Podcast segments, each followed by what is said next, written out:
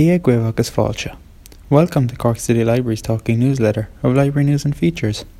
I'm Glenn, and in this edition we bring you Remembering Roches Stores by Michael Lenihan. Triona Dunlea reviews The Family Upstairs by Lisa Jewell.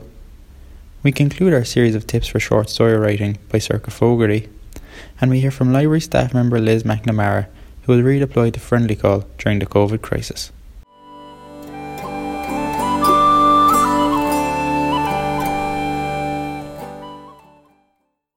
Remembering Roches Stores. William Roche was initially apprenticed to the drapery trade with the well-known firm of Cash & Co, and after 5 years he decided to leave for London to make his fortune. In 1900 he returned to Cork and opened a small household and furniture shop in a side street at number 22 Merchant Street, and James Keating became a partner in the business. His next project was to sell ladies' fashion from his premises, an idea that was considered unsavoury due to its proximity to the city's quays. His venture succeeded, as Cork citizens always had an eye for good value. The rapid success of the Cork furniture store now meant that it occupied building numbers 12, 13, 19, 22, 30, 31, 32 and 33 in Merchant Street. Further expansion was to follow with the purchase of the London House at number 15 Patrick Street in 1919, and the official founding of Roches Stores Limited in September of that year. Unfortunately, at that time the continuous worry of operating a business with military curfews, raids, looting, shootings and the general harassment of citizens was taking its toll on trade. The London House was burnt to the ground on the night of the 11th of December 1920 by British military forces, along with much of the city centre. Fortunately, precautions were taken, and much of the stock at the Merchant Street warehouses was saved. Roches Stores were the very first to hold a salvage sale. Trade continued for many years, operating from temporary premises until the new building was completed in January 1927. The cost of this new modern department store was £26,474, 16 shillings and 10 pence. William Roche died on the 23rd of February 1939 at the age of 65 years, having achieved his aim of founding his new vision of a department store. On the 8th of August 2006, it was announced that Debenhams would buy the leaseholds of 9 of the 11 Roches Stores nationwide stores for €29 million. It was the end of a golden era. Many generations of Corkonians will remember with great fondness the iconic Roches Stores, and particularly their annual real sale, always considered to be the best sale in the city. Michael Lenihan is a member of our Glanmire Library staff.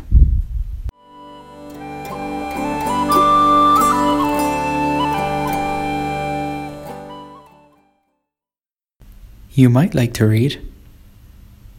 I had completely lost my reading mojo. In the last 6 weeks I have started and abandoned 5 different books. I simply have not been able to concentrate on any of them. I found myself rereading paragraphs and chapters over and over again, and still not being able to absorb everything. I decided I had to kickstart my brain with one of my favourite authors, Lisa Jewell, and this is how her 2019 release, The Family Upstairs, finally broke the spell.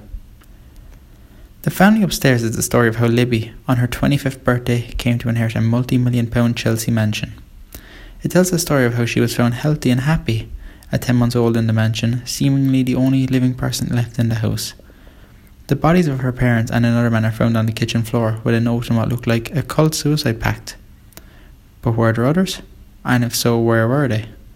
And who looked after the baby for the days when her parents were dead? And who took everything from the house, except the baby? The subject matter might not suit everyone, as it involves a dark story of how a normal family can be manipulated by one person. Some of the characters are quite dark, but the book was right up my alley. It was easily read, thrilling, mysterious and fast moving. From a third of the way through, I couldn't put it down, and as it was coming to the final chapter, I didn't want it to end. Triona Dunlea, Hollyhill Book Club.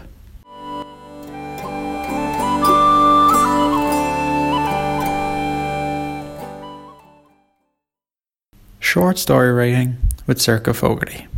Our final look at Sorcha's tips on mastering the written word. Everything but the eyes. Many of us are visually orientated. We forget that others may respond equally well to a sense of smell or hearing. This creative writing session will focus on the sensory details of taste, smell, hearing and touch, anything except the visual. Many writers say they struggle most with appealing to one's sense of smell, yet studies say our strongest memories are linked to specific scents. Patrick Susskind's wonderful novel Perfume is a perfect example of a writer who can convey that sense of smell like no other, from oils and herbs to brass doorknobs and fresh-cut wood. 3 tips for improving your multi-sensory writing. 1.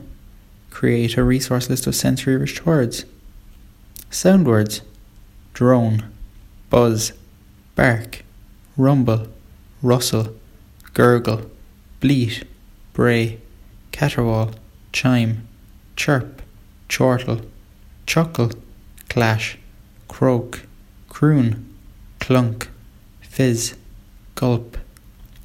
Touch or feeling words: spongy, gritty, jagged, feathery, frosty, gnarled, knotted, leathery, oily, puffy, rubbery, sandy, sharp, slimy, smooth, sticky, velvety.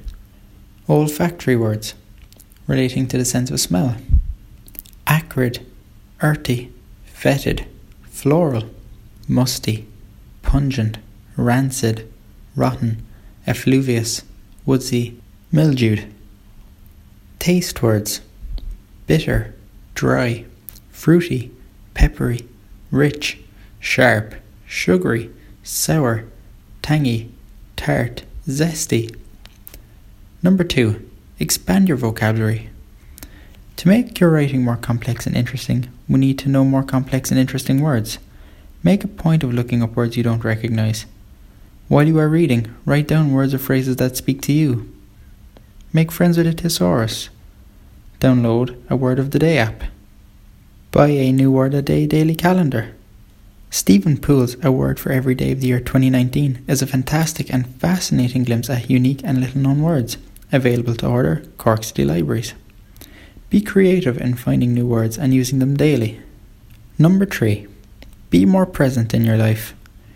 We are consistently surrounded by rich sensory experiences if we take the time to notice them. The first day of school after a lazy summer, camping under the midnight sky, the sounds of a rugby or football match, the elderly woman inching her way across the street. Become a keen observer and recorder of the sensory intricacies of life. Make it a habit to jot down your observations in a notebook or on a memo pad app on your phone. Quick snippets like, her hair was the colour of a licorice shoelace, or the elderly lady was bent over like a comma, can really jumpstart your creative thinking when you need it. Sorcha Fogarty is a member of the Bishopstown Library staff.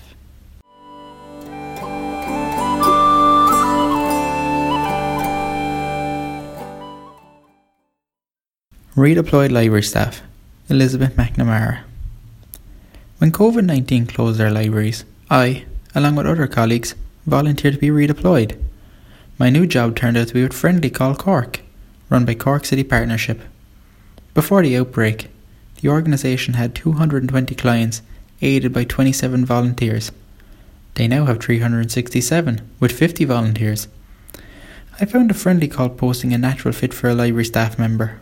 In normal times, chatting with your regular patrons, many of whom are older and maybe a little isolated, was a regular feature of the job. Our links with housebound patrons also show how we actively reach out to vulnerable groups. Working with Friendly Call has been rewarding. It's a humbling experience to be invited into someone else's life, as it fulfills a basic human need: to be somebody for somebody else. People who have found themselves feeling isolated through bereavement, illness, or because their children and family are living far away really value the Friendly Call service. It's not so much the speaking as the quality of listening that matters, as I've discovered. Never underestimate the effect of a call, and when you hang up, you do so on that call and not on that person. Friendly Call Cork is a free phone service operating Monday to Friday. It is available in the Cork City area to older people and to anyone feeling lonely, isolated or vulnerable. Your friendly caller will chat to you about your day and check that all is well with you or a loved one. If you want to join, either as a volunteer or as a client, contact brenda.barry@partnershipcork.ie or telephone 021 430 1700.